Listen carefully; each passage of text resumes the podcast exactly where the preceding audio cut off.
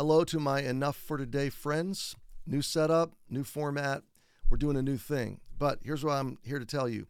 Um, if you're here to see Enough for Today, effective today, we're moving it. Uh, this week is kind of a pre launch.